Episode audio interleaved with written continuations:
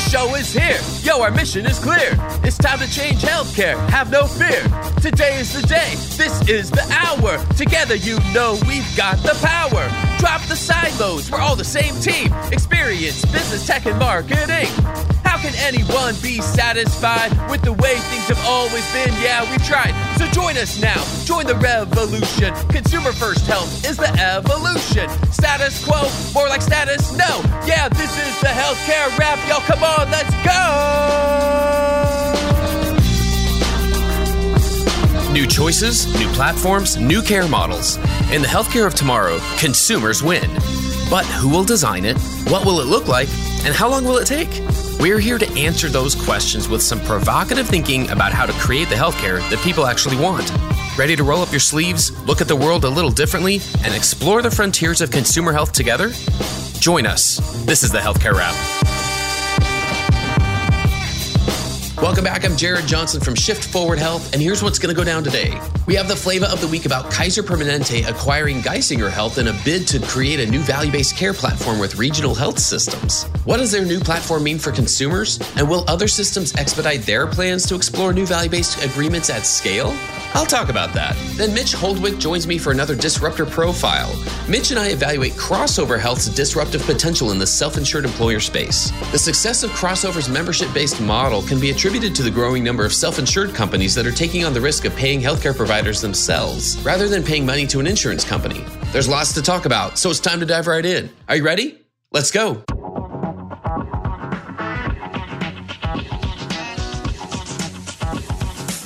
Flavor of the week.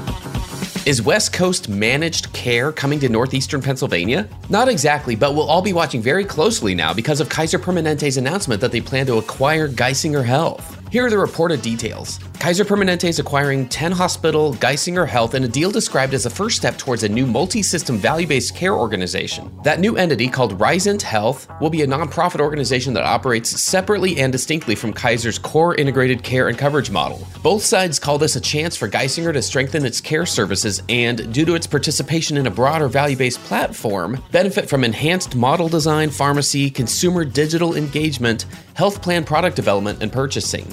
What does this mean for consumers? As we know, health systems have a mixed track record when it comes to implementing value based care. These models can have varying degrees of risk, but I'd consider most of them to be steps in the right direction for consumers because they can provide incentives for providers to work together for the patient's benefit and pay more attention to the experience that they're providing.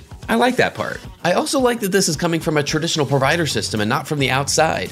I'm an evangelist, as you know, for more disruptive innovation from the inside and seeing more systems willing to find a lane to swim in while still operating their existing models.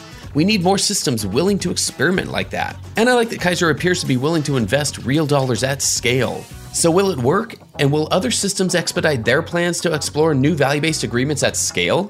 File that under it remains to be seen. But either way, I like seeing billions of dollars being invested into innovative care models because that's what we need to make the healthcare system easier for consumers.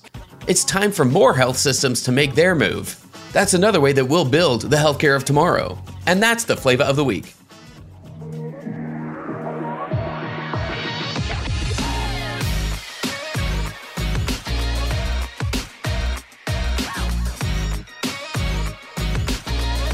Flow, the flow, the flow. All right, let's get into the flow, everybody. Give it up for Mitch Holdwick. Mitch is back. We're going to do another profile of a disruptor. Mitch, welcome back to the Healthcare Rap. Thanks for having me back, Jared. Couldn't wait, and I'm glad and excited to talk about uh, our profile today. I am too. You know, these things are giving us a chance to dive a little deeper into organizations that are out there that are doing really interesting work. They have some disruptive potential. We're even going to give that a grade later on. But yeah, I mean, we're going to dive into crossover health today, which is one of those I've heard of, slightly familiar with, but they haven't been in the you know in the middle of that radar screen. It always Right. feels like you've got the big four retailers and you've got you know some of those middle children out there. You've got payviders that are all taking a lot of the headlines. And then we have companies like this that are like whoa the deeper you dive the more it's it's pretty clear that they're onto something. So maybe we can start at the beginning in terms of crossover health but uh let's let me just check in with you personally first. How how things been? What's the latest with you? Oh well, you know, up in uh, Michigan, it is slowly starting to warm up. We uh, came out of a pretty icy winter and early spring, and birds are chirping. The sun is shining, and I'm happy about that. Also excited just to see where everything is going, as you mentioned, with these profiles, particularly those that have a focus on disrupting, you know, primary care models, not just from a technology perspective, but a process perspective. It's really enlightening and encouraging to see that blend of innovation, but innovation for the right reasons to provide better care, more holistic care. So, um, super excited about what's going on in the industry and, and, life is life is pretty good. I can't complain. That's awesome. And uh, as always it's always just a good excuse for us to be able to catch up to be able to do these episodes together. Absolutely. so let's dive in here mitch let me uh, let me set the stage with some basic info about crossover health and then uh, we can talk through kind of some of what their disruptive qualities may or may not be but at some basics to start off with. So Crossover Health designs and delivers membership based primary care and secondary care services to self insured employers. So there's some parts of that that we've discussed more in detail than others as far as other disruptors that have been out there. But to me, right off the bat, it makes a lot of sense to optimize and use some of the new abilities of a primary care provider at the employer level. Self-insured employers in my experience and in just chatting with folks are always on the lookout and quite frankly it's just one of those burdens that falls on uh, the benefits provider the the team that chooses what plan at a self-insured employer you know how are they going to treat their employees how are they going to take care of them I don't know if anyone goes out there and looks forward to that process and thinks it's fun. That's not the norm. It's usually like, ah, oh, we have to figure this out. And so we'll see if if some of the things that crossover does helps improve and simplify that process for the employer themselves but that's definitely where they want to go so a couple of interesting things about them so far i'm just looking at crunchbase and at their own website some of the messaging that sticks out at the beginning is how they describe it as virtual and in-person healthcare on your terms and right off the bat that's one of those things that we hear a lot about hey is virtual taking over everything. Absolutely not. I think there's more of a consensus building that virtual and in person care makes a lot of sense and offers a lot of the flexibility. Kind of like there's, I mean, in my mind, not one simple answer to return to the office for offices, you know, for work. Right. Kind of a hybrid. Yes. Yes. So, what are some of the other basics about these guys that you've seen? I, you know, what stuck out to me, Jared, was the I always go to like the mission statement, some of the words they use, not just on the website, but in some of their, you know, content. And their their goal is very simple to optimize health outcomes. And when I see health outcomes, that to me really speaks to the clinically driven innovation. In other words, you have a lot of kind of providers emphasizing the need to not just optimize experience, but health outcomes in my experience working with folks on both sides, I think that's a real emphasis amongst the providers is to not just is to really focus on innovation and work that's going to ultimately improve outcomes. So that to me is a, is a it's a great sign, and it also just speaks to the kind of clinical breadth that's behind this group, and then the fact that they they emphasize the need to be well, to do good, and enjoy life. And in a lot of the you know publicly available information on the website and other content, that emphasis of enjoying life is important, and that speaks not only to their holistic approach to care, but to really you know helping their members and others understand the need that listen, we're not just here to do interventions or even prevention, which are both critically important, but ultimately we want you to be able just to enjoy life and do what do what brings meaning to you. So I, I like that. And sometimes words are just words, but some of the research we did, I think they've got a lot of good reason to think that there's uh, action behind that, and they're and they're bringing really good resources to their members. Yeah, I agree. Like you said, words are sometimes just words, but that's what people's experience is if they're not familiar with these guys yet. So if they're investigating different plans and different memberships, different ways to provide primary care to their employees, and this is one they look at, then they are going to consider that the same way you did. And one of the other statements on their site says that a crossover, you're not limited by your insurance coverage. You save time and money, and you get a team to help you focus on your health every day, not just when you're sick. That's one of these pieces that of the macro theme or the trend that I've noticed is the marketing at disruptive primary care providers is very different. And they go straight at traditional healthcare provider organizations, health systems, hospitals, and provider groups to say, look, this is the main reason why you're going to want this is because it's not just to that the point of that statement.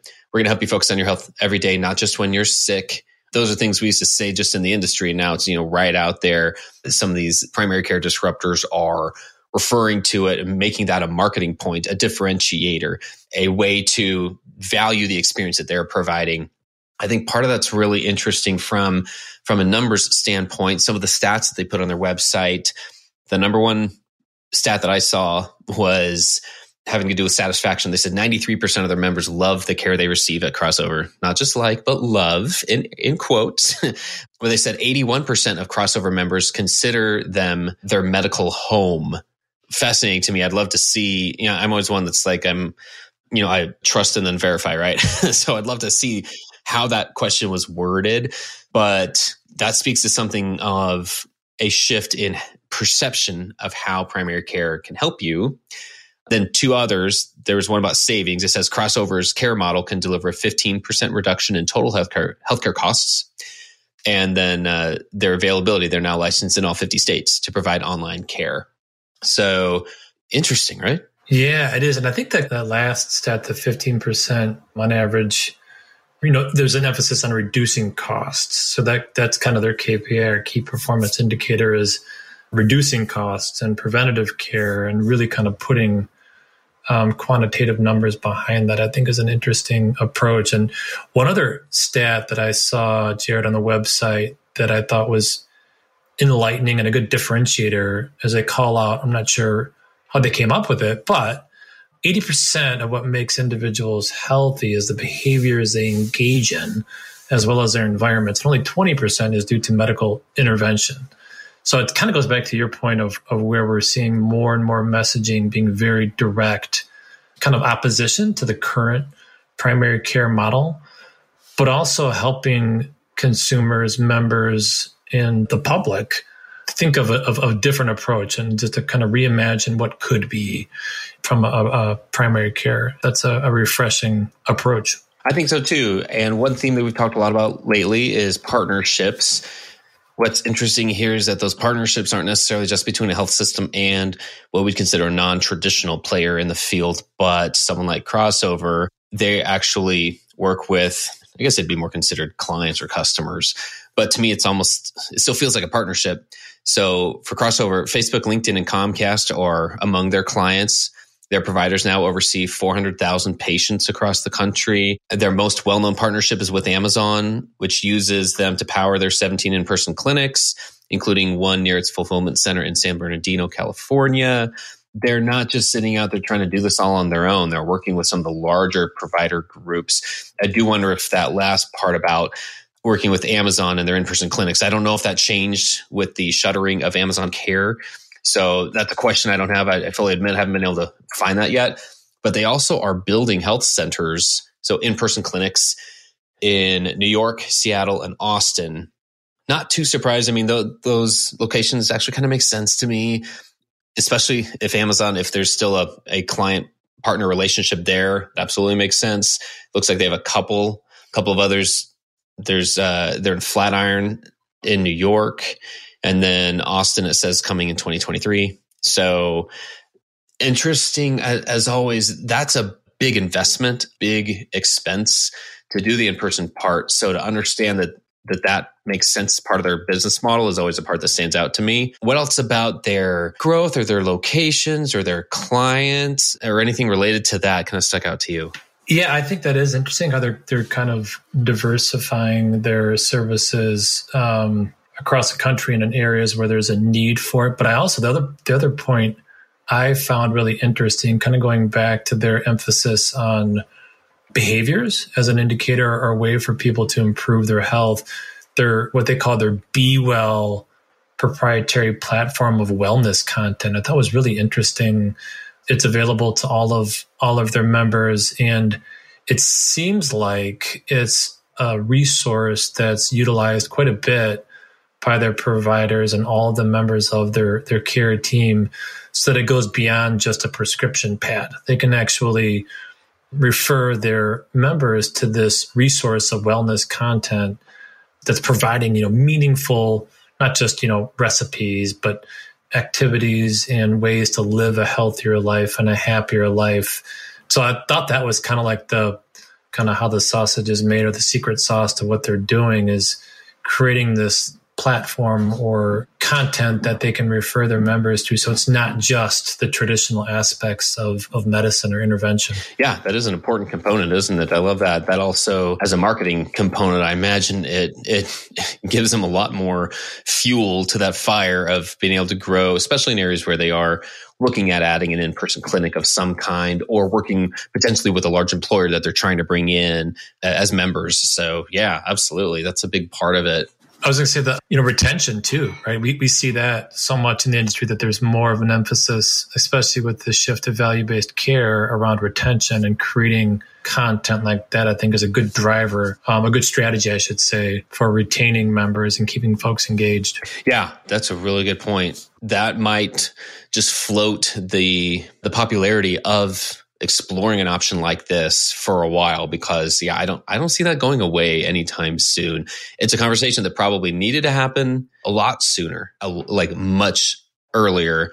But hey, now we are talking about this all the time. We are talking about burnout, employee engagement. To your point, just keeping people happy for the right reasons, making it worthwhile to perform highly and be engaged in their work. So yeah, that absolutely a big piece. Stay tuned for more provocative thinking after the break. Consumer demands, disruptive technologies, and AI are shaping healthcare for years to come.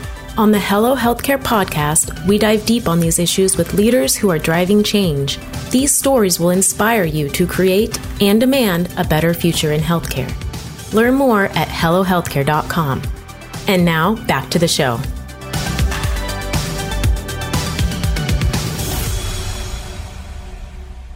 What about other things here? I mean, a couple of the other headlines are just uh, parts of their their trajectory included back in 2019 they acquired Sherpaa Health as a virtual primary care platform. They so far, I mean, their total, according to Crunchbase, that they've raised is quite a bit. It's it's almost three hundred million dollars. It's two hundred eighty one million. They've been uh, going for quite a while. It looks like they have at least I mean, they're it says they have between five hundred and thousand employees total. They've had a Series D round of funding. You know that means they're they're not the new kid on the block. They've gone through some some maturity financially to be able to get to that point and have been able to convince.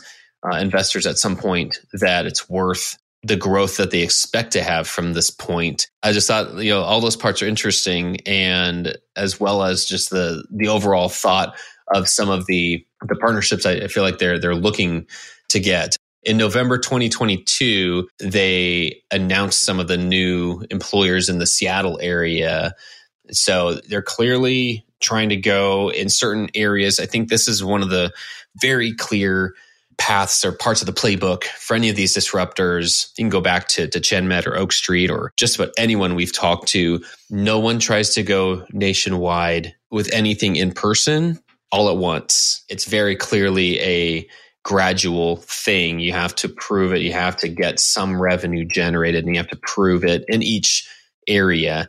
So the fact that that's kind of happening gradually too, I think is part of the playbook. And I think there's a lot to to that growth formula. That's just something for other people to pay attention to.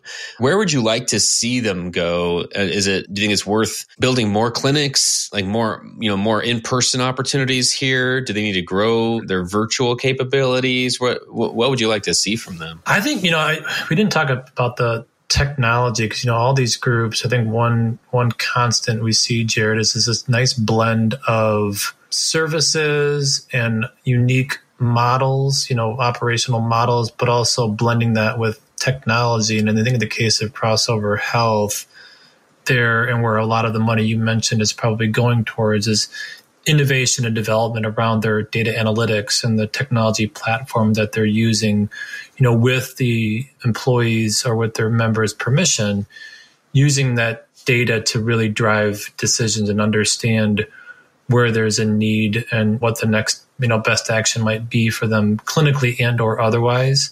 But it seems like just from the research I did that they've got a pretty unique platform and in-house analytics around you know accessing that data in a meaningful way that ultimately serves their members in a positive way. So i think that's i'd like to see more of that and, and, and quite frankly learn how that's being leveraged. Oh yeah. Yeah that's so true that does seem like an important kind of a tent pole to make sure they're building around on the in-person side I did find a, an updated article that said they, they have eight shared health centers, so in person clinics in Texas, New York, and California. And then the same article, this is from March of 2022. So who knows, there may be even more since then. But it explained how their business model works. So they do charge a membership fee that's paid either by an, an individual or an employer. So they actually have plans for individuals as well. The thought is that they make their money by selling their plans directly to a member or to their employee partners. But either way, they don't bill insurance. So again, another trend, another commonality between a lot of other primary care disruptive models, non-traditional primary care, such as even direct primary care. That's in common with a lot of different forms of direct primary care. At least as of last March, they offer three plans, all of which offer the same care. There's a 30 day membership for $200. There's a 90 day membership for $500 or you can pay $1500 for a full year of coverage which is it is interesting to see like that's that's part so for members who have access to crossover through an employer sponsored benefit they work with their employer crossover works with their insurance to cover their annual membership fee and the care services so ideally the the benefit to an employee of a company that uses crossover the employee themselves wouldn't have to cover that. That'd be part of the benefit that the employer provides.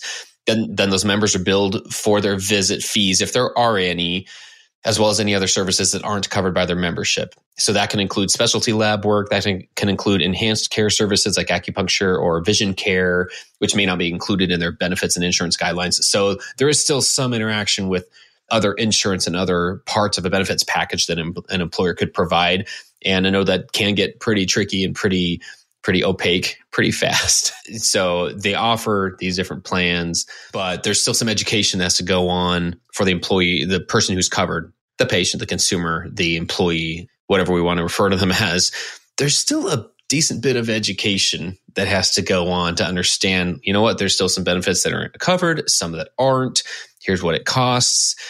And that is an area to continue to innovate on, I feel like, because just as quickly as we see new options and new opportunities and new choices to make, especially, I mean, the, the part here that I'm intrigued by is that they offer plans for individuals. You don't have to go through an employer, but that's clearly where their one of their main focuses is.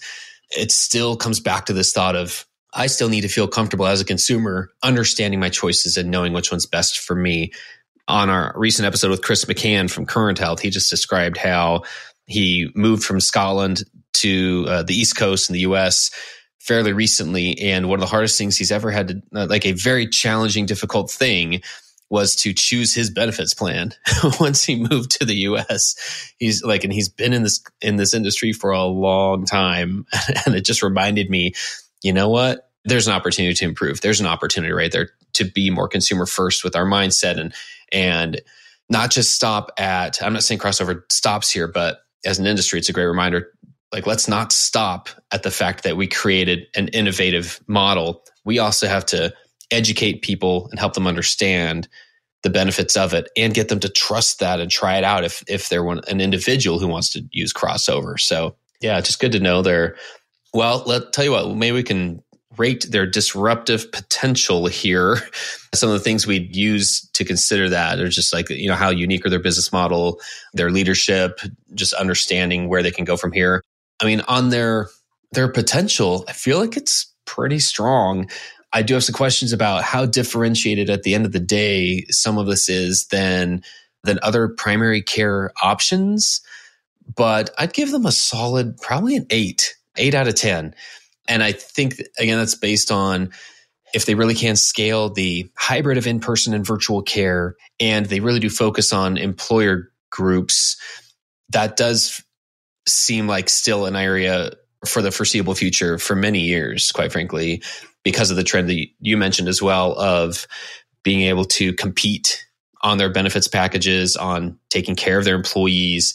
I think it's going to happen for a long time. So I, I, do think they have, like I said, it's hundreds of millions of dollars invested in it already. They're growing, and it will be interesting to see where they go. I, would give it a, an eight. Yeah, I actually had the exact same score, Jared, and I think the what will help them continue to move forward. The reason I kind of give them that high of a score is that I think they've got a, a good model, a good mix of an innovative process and an innovative model coupled with the technology.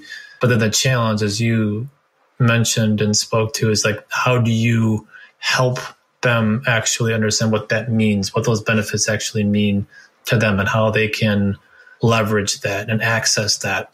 That's the challenge. But I, I give them a solid eight for where they're at right now. Absolutely. Awesome. Well, nice to uh, dive into these guys a little bit more, and I'll be keeping an, an eye on them to see where they go from here. But yeah, what a great opportunity for everyone involved here. And again, just seems like a, a worthwhile mission first and foremost.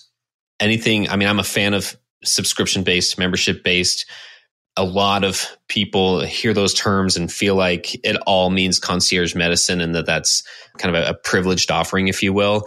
I've seen so many different forms of direct primary care and membership based care that are more affordable, that are more available, that I just want to reiterate the fact that that in and of itself to me is not a block. Like it's not an obstacle to overcome by the fact that there's a membership based or subscription based type of, of service.